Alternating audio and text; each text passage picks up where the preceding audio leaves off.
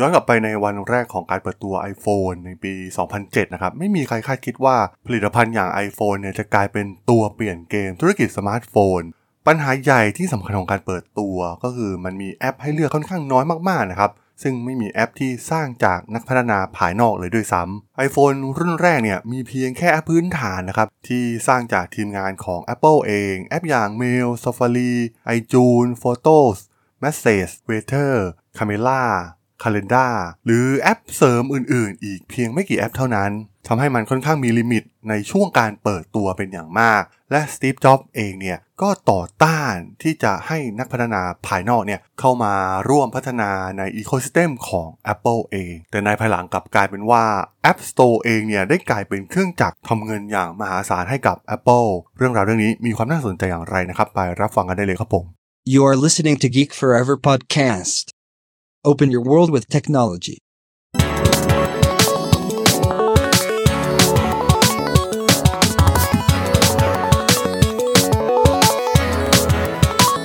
This is Geek Story.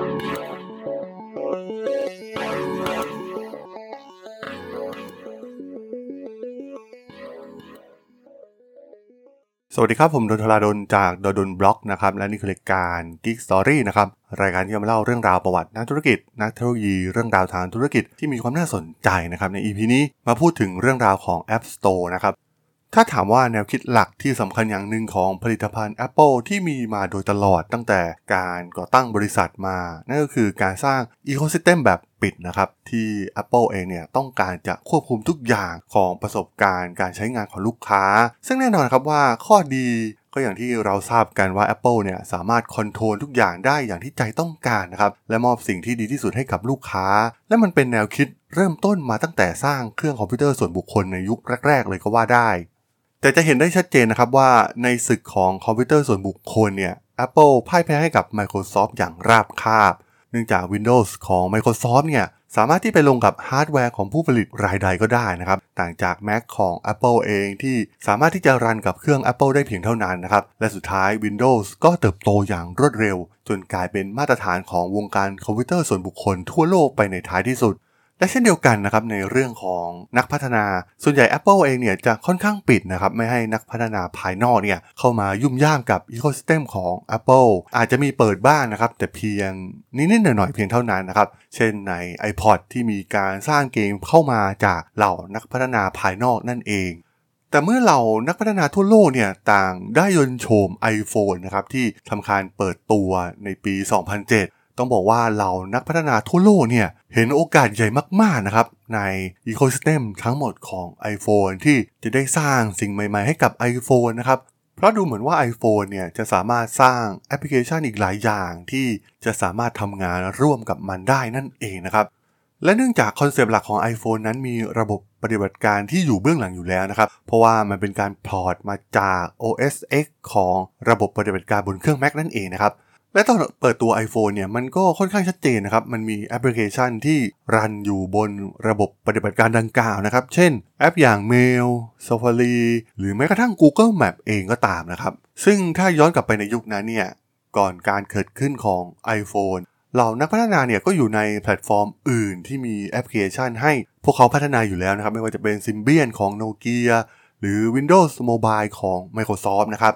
แต่ว่าตัวจ็อบเองเนี่ยค่อนข้างกังวลเป็นอย่างมากในเรื่องการจะทำให้ iPhone เนี่ยเป็นแพลตฟอร์มแบบเปิดนะครับ เพราะว่าเขาเองเนี่ยกังวลในเรื่องความปลอดภัยของข้อมูล รวมถึงจ็อบมองว่าเหล่าแอปจากภายนอกเนี่ยอาจจะเป็นผู้รุกรานนะครับ มันเหมือนเป็นการสร้างความไม่สมบูรณ์แบบ และจะทำให้ความเสียหายเกิดขึ้นกับตัวเครื่อง iPhone และที่สำคัญที่สุดเนี่ย Apple เองเนี่ยจะไม่สามารถ control ประสบการณ์ใช้งานจากแอปจาก เหล่านักพัฒนาภายนอกได้นะครับ ซึ่งเป็นเรื่องที่จ็อบเนี่ยต้องมีการชั่งใจเป็นอย่างยิ่ง แต่เบื้องหลังที่เกิดขึ้นเนี่ยมันก็มีการกดดันมาจากคนภายในของ Apple เองนะครับ โดย Art Levinson นะครับสมาชิกบอร์ดบริหารของ Apple และ Phil Schiller ซึ่งตอนนั้นเนี่ยดำรงตำแหน่ง SVP ฝ่ายการตลาดของผลิตภัณฑ์ทั่วโลก ได้เข้ามากดดันให้จ็อบเปลี่ยนใจนะครับ ซึ่งเขาได้โทรหาจ็อบหลายครั้งนะครับ และล็อบบี้ถึงศักยภาพของแอป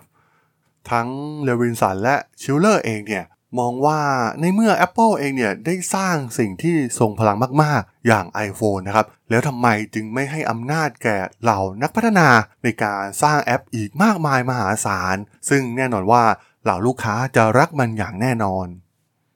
ซึ่งสุดท้ายนะครับในเดือนตุลาคมปี 2007 หลังจากปล่อย iPhone ออกจำหน่ายได้ประมาณ 10 เดือนนะครับ จ็อบส์ได้ประกาศครั้งสำคัญที่เป็นจุดเปลี่ยนที่สำคัญที่สุดของ iPhone อีกครั้งหนึ่งนะครับ เมื่อจ็อบส์เองเนี่ยประกาศให้มีการสร้าง Native App จากเหล่านักพัฒนาภายนอกนะครับ และมีการวางแผนจะเอา SDK หรือว่า Software Development Kit ให้เหล่านักพัฒนาได้ในเดือนกุมภาพันธ์ปี 2008 โดยทาง Apple เองเนี่ยยังประกาศด้วยว่านักพัฒนาเนี่ยสามารถจะกำหนดราคาของแอปตัวเองได้นะครับ โดยผู้พัฒนาเนี่ยจะได้รับส่วนแบ่งรายได้ 70% ของรายได้จากการขาย ซึ่งหลังจากประกาศเปิดตัว SDK ได้เพียงไม่ถึง 1 สัปดาห์ถัดมานะครับ SDK เนี่ยถูกดาวน์โหลดมากกว่า 100,000 ครั้งภายใน 4 วันแรกหลังจากการเปิดตัว ซึ่งหลังจากเปิดตัว iPhone 3G ได้ไม่นานนะครับ App Store เองเนี่ยก็เปิดให้บริการอย่างเป็นทางการในวันที่ 10 กรกฎาคมปี 2008 โดยมีแอป 500 แอป ที่ได้ทำการเปิดตัวไปพร้อม ๆ กันนะครับ ซึ่งต้องบอกว่า App Store ได้รับความนิยมจากผู้บริโภคแทบจะทันทีนะครับ เนื่องจากมันใช้งานง่ายมากๆนะครับ แม้กระทั่งกลุ่มลูกค้าที่ไม่ค่อยเชี่ยวชาญด้านเทคโนโลยีก็ตาม ก็สามารถใช้มันได้อย่างง่ายดาย มันเป็นการนำเทคโนโลยีที่เปลี่ยนแปลงชีวิตทุกประเภท มาสู่อาณาจักรของ Apple ทันที และเพียงไม่นานหลังจากการเปิดตัว App Store นะครับ มันก็ได้เปลี่ยนชีวิตผู้คนในทุกๆด้าน โดยให้บริการแอปสำหรับการออกกำลังกาย เกม การนำทาง การอ่านหนังสือ ธุรกิจอีคอมเมิร์ซและอื่นๆอีกมากมายนะครับ หรือแม้กระทั่งการปฏิวัติการสตรีมมิ่งวิดีโอที่มี Netflix เป็นผู้นำเนี่ย ก็เกิดขึ้นด้วยแอปใน App Store นั่นเอง รวมถึงแอปอย่าง Tinder หรือแอปเกี่ยวกับแผนที่ต่างๆ ที่ทำให้การออกเดทเนี่ยมันไม่เหมือนเดิมอีกต่อไป มันถือได้ว่าเป็นการตัดสินใจเชิงยุทธศาสตร์ที่สำคัญมากๆ ของ Jobs นะครับที่ต้องมีการ balance กันระหว่างการสร้างแพลตฟอร์มที่เท่มากๆ และเป็นระบบเปิดให้เหล่านักพัฒนามาช่วยเหลือ ขณะเดียวกันเนี่ยก็ต้องคุ้มครองผู้ใช้ iPhone จากไวรัสมาแวร์รวมถึงการเข้าถึงข้อมูลความเป็นส่วนตัวของผู้ใช้งานอีกด้วยนะครับ แม้มันจะไม่เปิดทั้งหมดซะทีเดียวนะครับ แต่ว่า Jobs เองเนี่ยเชื่อในแนวทางของตนเพื่อรักษาประสบการณ์การใช้งานที่ดีให้กับผู้ใช้ iPhone ซึ่งแอปภายนอกเนี่ยก็ต้องมีการตรวจสอบอย่างละเอียดนะครับ ซึ่งผู้ใช้ iPhone เนี่ย จะสบายใจได้ว่ามีความปลอดภัยสูงที่สุดนั่นเอง โดยหลังเปิดตัวเนี่ยแม้จะมีเพียงแค่ 500 แอปในการเปิดตัวนะครับ แต่ตัวเลขก็เพิ่มขึ้นเป็น 3,000 แอปในเดือนกันยายน และกลายเป็น 15,000 แอปในเดือนมกราคมปีถัดไป การเติบโตแบบทวีคูณเพิ่มขึ้นในปีต่อๆมานะครับ โดยมีแอป 1 ล้านแอป ในฤดูใบไม้ร่วงในปี 2013 และณปัจจุบันเนี่ยมีจำนวนแอปใน App Store สูงถึง 1ล้าน760,000แอปนะครับที่กระจายไปอยู่ทั่วทุก App Store ของทั่วทุกมุมโลก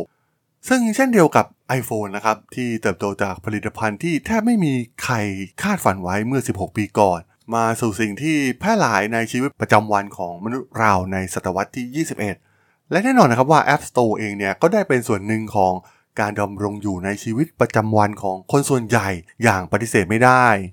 และนี่ได้กลายเป็นอีกหนึ่งจุดเปลี่ยนครั้งสำคัญของวงการมือถือสมาร์ทโฟนโลกนะครับ กับการพัฒนาแอปรูปแบบใหม่ให้กับ iPhone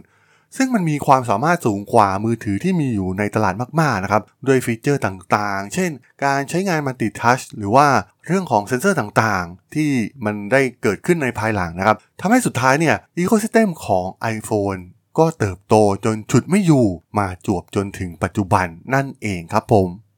สำหรับเรื่องราวของ App Store จาก Apple ใน EP นี้ ผมก็ต้องขอจบไว้เพียงเท่านี้ก่อนนะครับสำหรับเพื่อนๆที่สนใจเรื่องราวทางธุรกิจเทคโนโลยีและวิทยาศาสตร์ใหม่ๆ ที่มีความน่าสนใจก็สามารถติดตามมาได้นะครับ ทางช่อง Geek Forever Podcast ตอนนี้ก็มีอยู่ในแพลตฟอร์มหลักๆ ทั้ง Podbean Apple Podcast Google Podcast Spotify YouTube แล้วก็จะมีการอัปโหลดลงแพลตฟอร์ม Blockdit ในทุกๆ ตอนอยู่แล้วด้วยนะครับ ถ้ายังไงก็ ฝากกด Follow ฝากกด Subscribe กันด้วยนะครับ แล้วก็ยังมีช่องทางหนึ่งในส่วนของ Line add ที่ t h r a d o n t h a r a d h o l สามารถ add เข้ามาพูดคุยกันได้นะครับ ผมก็จะส่งสาระดีๆ พอดแคสต์ดีๆ ให้ท่านเป็นประจำอยู่แล้วด้วยนะครับ ถ้าอย่างไงก็ฝากติดตามทางช่องทางต่างๆ กันด้วยนะครับสำหรับใน EP นี้เนี่ยผมต้องขอลากันไปก่อนนะครับ เจอกันใหม่ใน EP หน้านะครับผม สวัสดีครับ